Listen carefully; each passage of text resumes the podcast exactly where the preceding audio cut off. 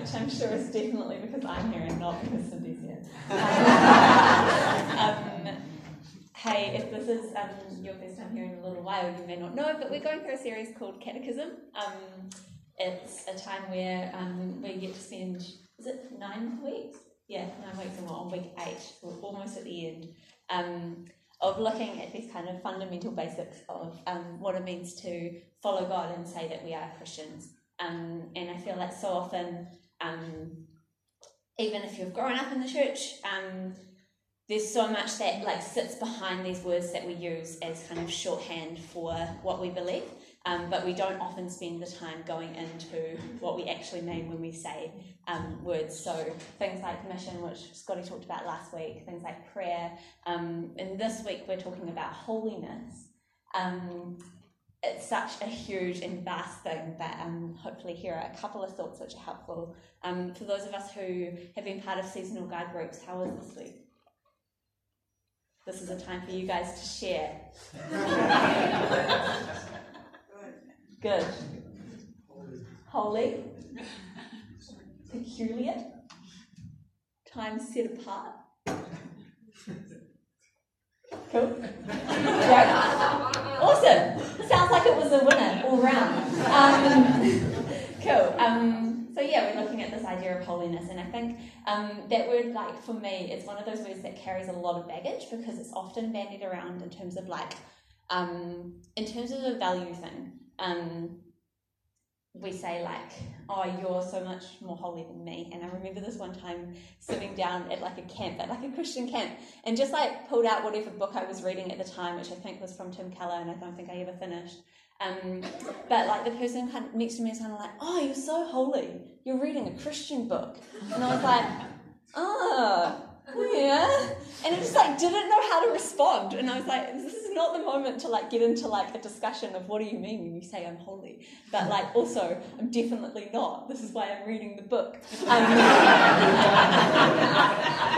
which i didn't but um, i think we so often use it in that sense right? Like of oh you're doing something that looks like it ticks a box um, of what a Christian should do, therefore you must be holy. Um, Calvin, obviously, the most holy chapter, Annalise, the most holy member of the Calvin chapter, she remembered to share something about what God did in her week when we were sharing um, on Wednesday, and none of us did. Um, but um, I really want to initially start um, by talking around like when we talk about holiness, what we mean is um, being called out and being set apart, and this difference between piety and holiness.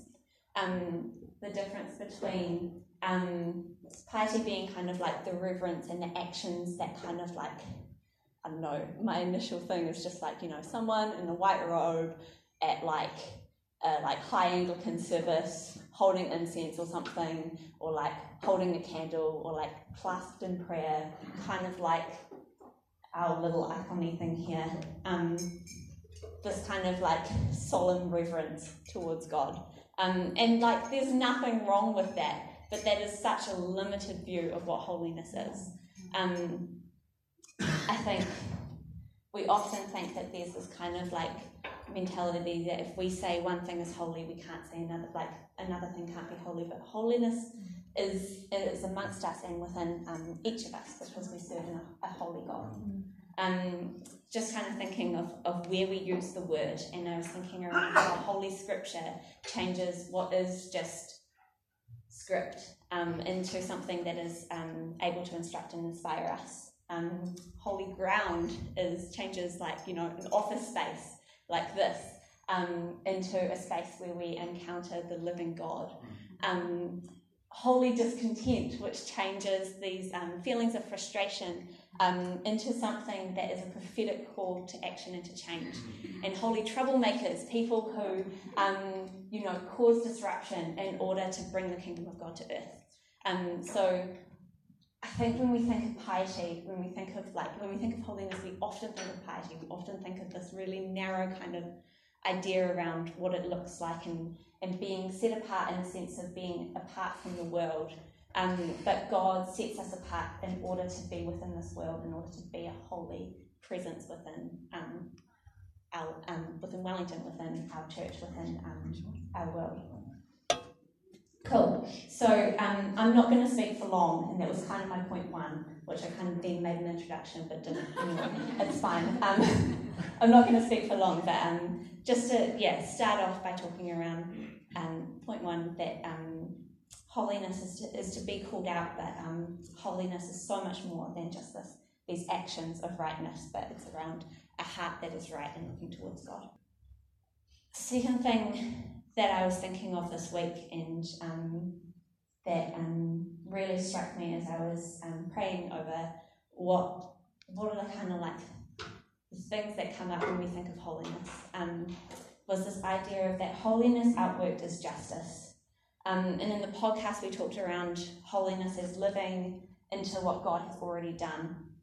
Um, in all of these verses that I came across, um, which talked around being holy and God being holy, they all were linked up with the outworking of God's kingdom.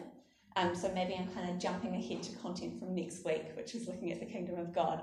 But um, but this kingdom of God is justice and peace. Um, it is. Um, I, I go to a school in Nelson, which um, the guy who like is the dean there, he um, he always talks about mishpat and tzedakah, um, which are the words for justice and righteousness. Um, that these are the footstools of God's kingdom. Mm-hmm. Um, we serve a holy God. God is intrinsically holy, and God is the king of this earth, and his kingdom is one of justice and peace. So when we serve a holy God, when we say that we are made in his image and we are bringing his kingdom, we are bringing his holiness on earth. Um, there's so many verses in the Bible which talk about this, and so I just wanted to go through a couple of them um, because I think it's yeah quite cool to um, look at that. But um, one that really stuck out, which is quite bizarre, is Matthew 23, which talks around the seven woes of the um, of the Pharisees. Um, Jesus was pretty brutal when it came to um, when it came to people who um, used holiness as a power tool over others. Um, and there's this part in it which says, I'm just going to find it.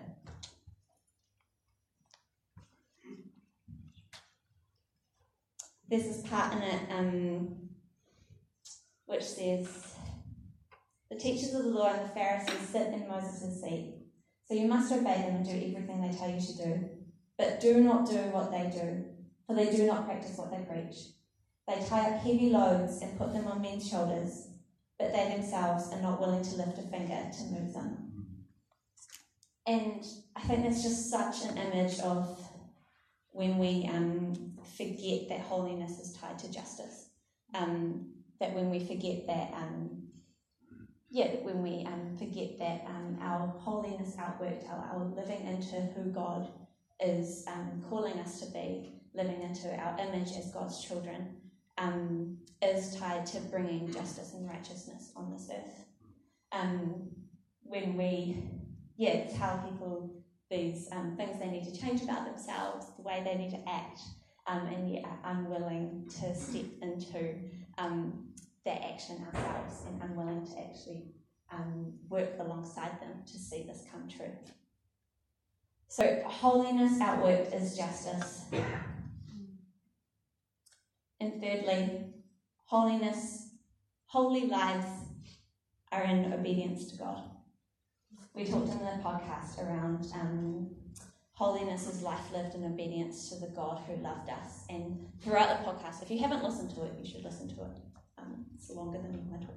Um, um, but um, we talked around um, this idea of um, people coming out of slavery um, into a life of freedom. Um, we talked around um, then there are things that God calls us to do in order to live into that freedom. and holiness is living in obedience to that God who loves us so much that He takes us out of slavery and pulls us into freedom. I think one of the big things that we believe that's a lie is that um, in order to be holy, we must change everything about ourselves. Um, but then on the other hand, I think it's also a lie that in order to be truly authentically ourselves, we can't change any aspect of ourselves. By knowing Jesus, we will be changed. Um, we were talking in prayer beforehand around, you know, we expect people to come here um, on a on a Sunday night and and not leave the same as when they enter. Um, we encounter God and we are changed. Um, but God does not want um, an army of clones um, to do His willing. He He made us all in unique ways in order to um, serve Him in unique ways. Think of the journey that we're going on in Te Ao Māori as well as these people who have been able to connect with God um, through their Māoritanga and um, through that unique culture and tikanga that they have, um, and then share that with the rest of the world. And isn't that just like such a beautiful example of God making people and, and being able to embrace the uniqueness of different cultures? Mm-hmm. Um, some things will need to change, but other things won't. And being living out um, of obedience is um, living into true, who we truly are, always meant to be. Um, there's that bit in Romans 12, um, Romans 12 where it talks around um, be transformed by the renewing of your heart. This is your spiritual act of worship. Um, we are transformed when we offer ourselves as sacrifices, um, as living sacrifices to our holy God. There's also um, a passage in Colossians where it talks around um, right living. Um,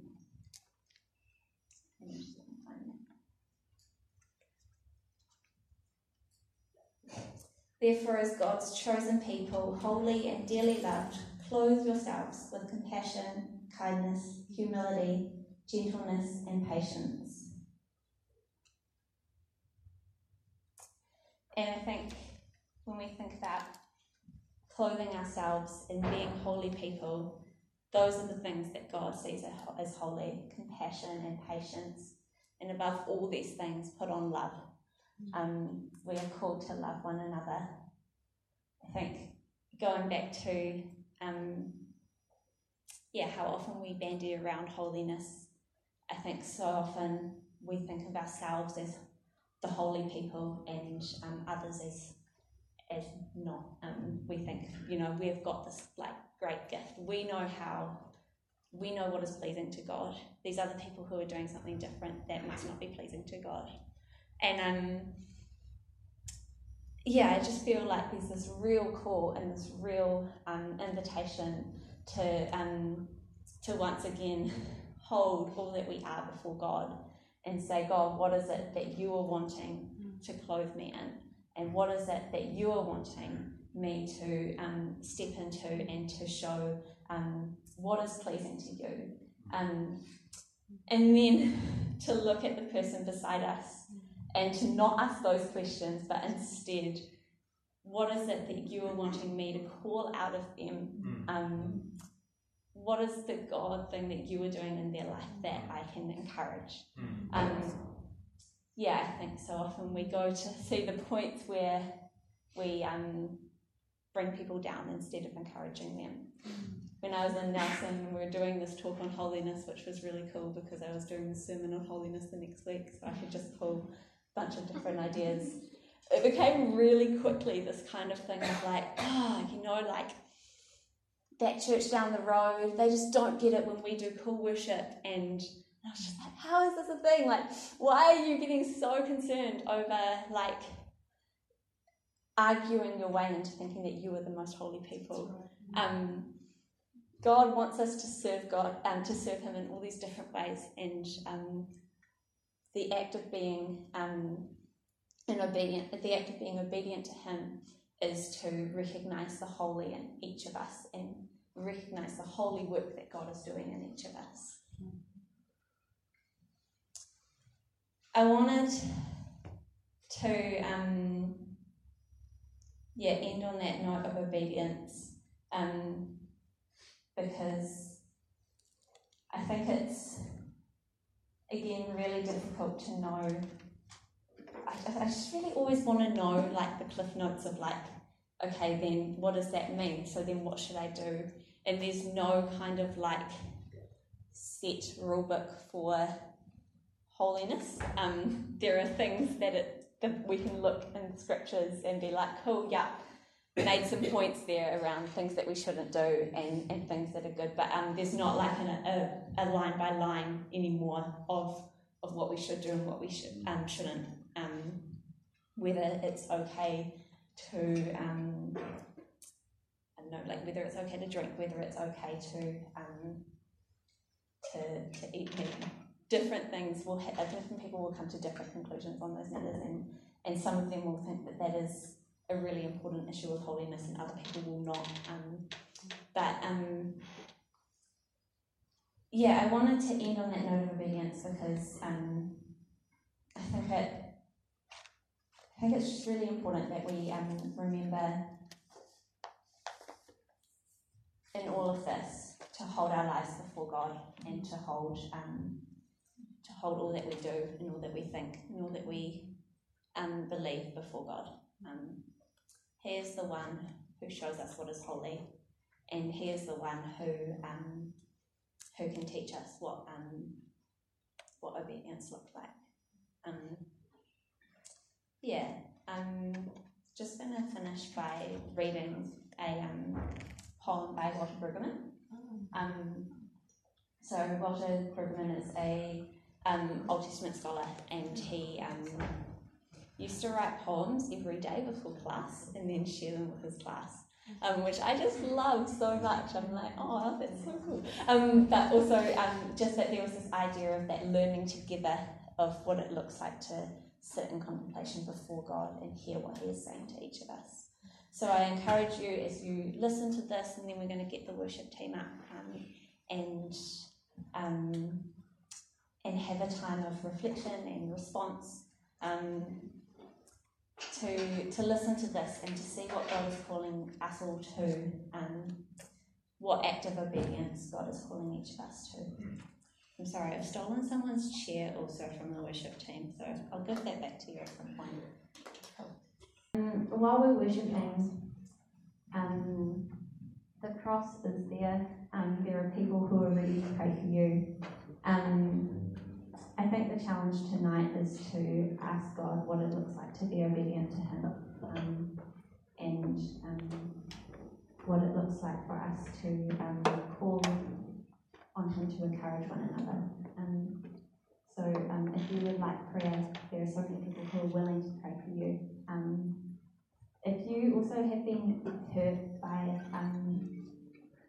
what people's perceptions of holiness looks like, um, then I'd also really love to pray for healing for that. Um, and yeah, we'll meet you over at the pubs. So let's. Um, maybe we just close our eyes.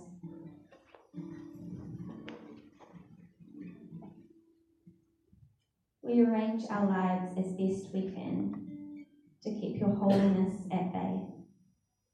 With our pieties, our doctrines, our liturgies, our moralities, our secret ideologies, safe, virtuous, settled.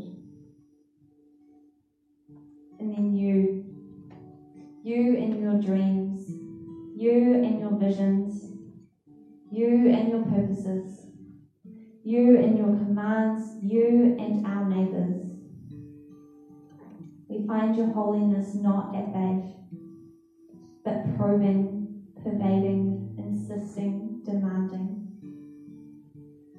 And we yield, sometimes gladly, sometimes resentfully, sometimes later or soon.